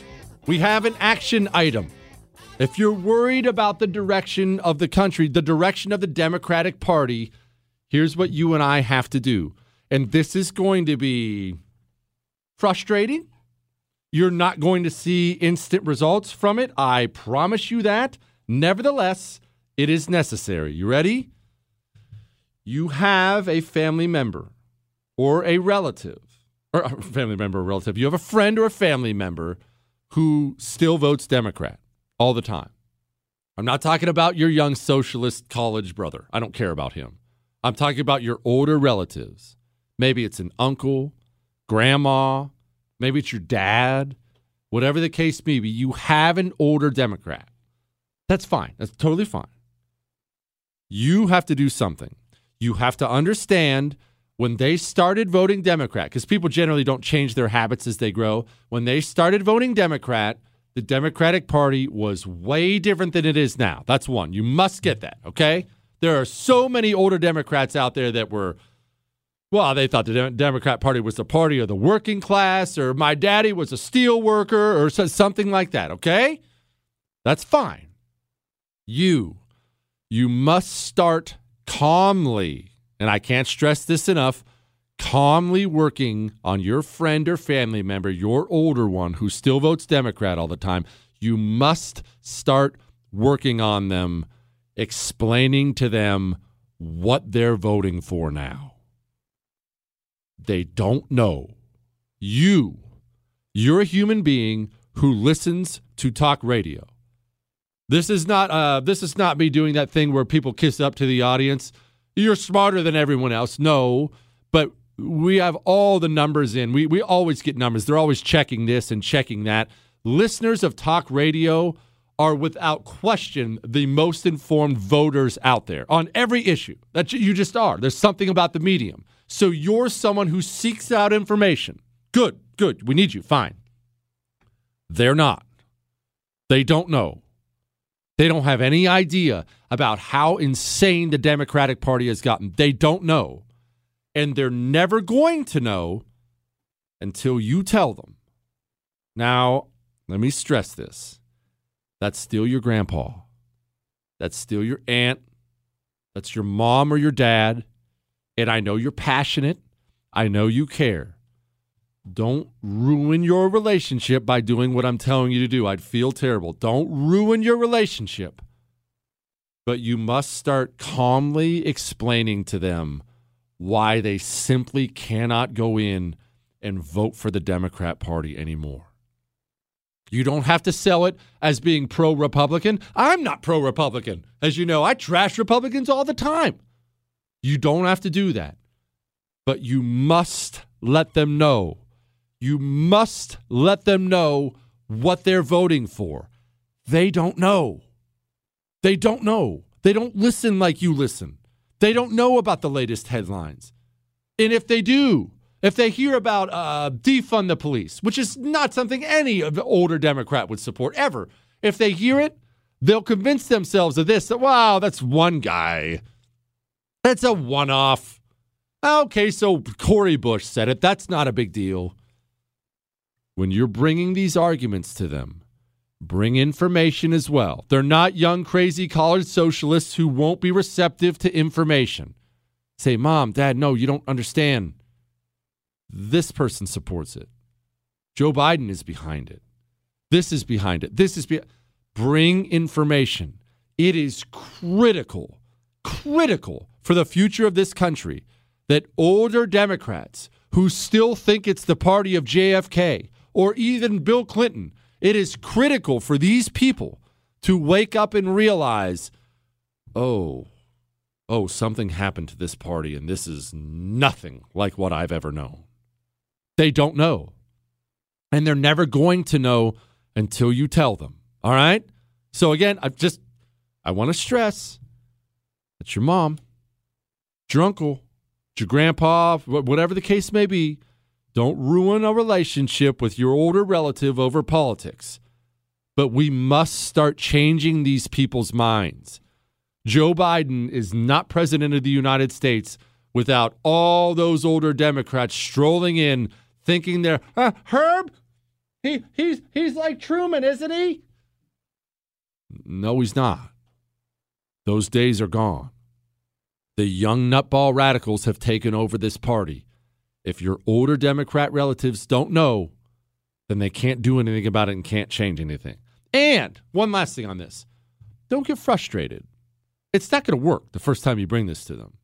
It might not work the 10th time. It might not work the 20th time. It might not ever work. People get set in their ways. You do, I do. It's fine. I'm never going to stop eating at Red Lobster, as you know. People get set in their ways. What, Chris? You got to try it once. Anyway, they get set in their ways. It's worth a fight. All right? All right, let's get to a couple emails before we wrap things up here.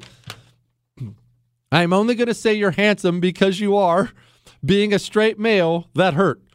But I know how much you like to be praised on your looks, you sociopathic butthole. if Greg Abbott had any, I don't think I can say that. You know what he's saying. He would investigate the misuse of campaign funds for the beeping idiots that left DC rather than show up for the special session. You, being a Texas transplant, should want to know where the money is going to. Stay true. And it was hard writing an email like that because you're not my friend, but just another radio personality. Yes, I can use some names. His name is Jason. Look, Jason, you're not wrong. The problem is these Democrats that took off, Abbott didn't even arrest them when they came back. Some judge issued an order saying he couldn't, and Greg Abbott complied. Democrats don't comply with any of those orders. They just go do whatever anyway and dare you to stop them. But we don't. We're the ultimate compliance party. Okay, I can't I mean, it's it's what the judge said. I can't violate anything the judge said. I mean, I want to be a good guy. I've got to be a statesman after all. That's what we get. That's why we lose. That's why we always lose. All right. If you missed any part of the show, the whole thing's on iHeart, Google, Spotify, and iTunes. Remember, if you missed my burger recipe from last night, that's on there as well. That's from yesterday. What, Chris? All right. That's all. With the Lucky Land slots, you can get lucky just about anywhere. This is your captain speaking. Uh, we've got clear runway and the weather's fine, but we're just going to circle up here a while and uh, get lucky. No, no, nothing like that. It's just these cash prizes add up quick. So I suggest you sit back, keep your tray table upright, and start getting lucky. Play for free at LuckyLandSlots.com. Are you feeling lucky? No purchase necessary. Void where prohibited by law. 18 plus terms and conditions apply. See website for details.